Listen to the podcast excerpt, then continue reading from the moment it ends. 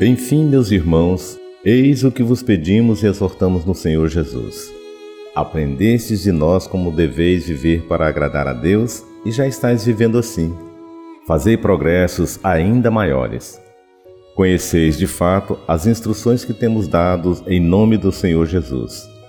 Esta é a vontade de Deus.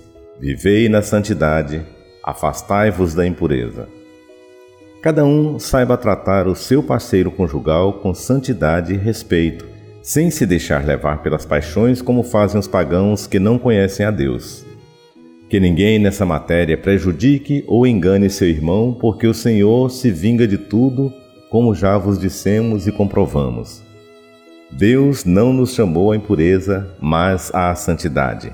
Portanto, desprezar estes preceitos não é desprezar um homem, e sim a Deus que nos deu o Espírito Santo. Palavra do Senhor.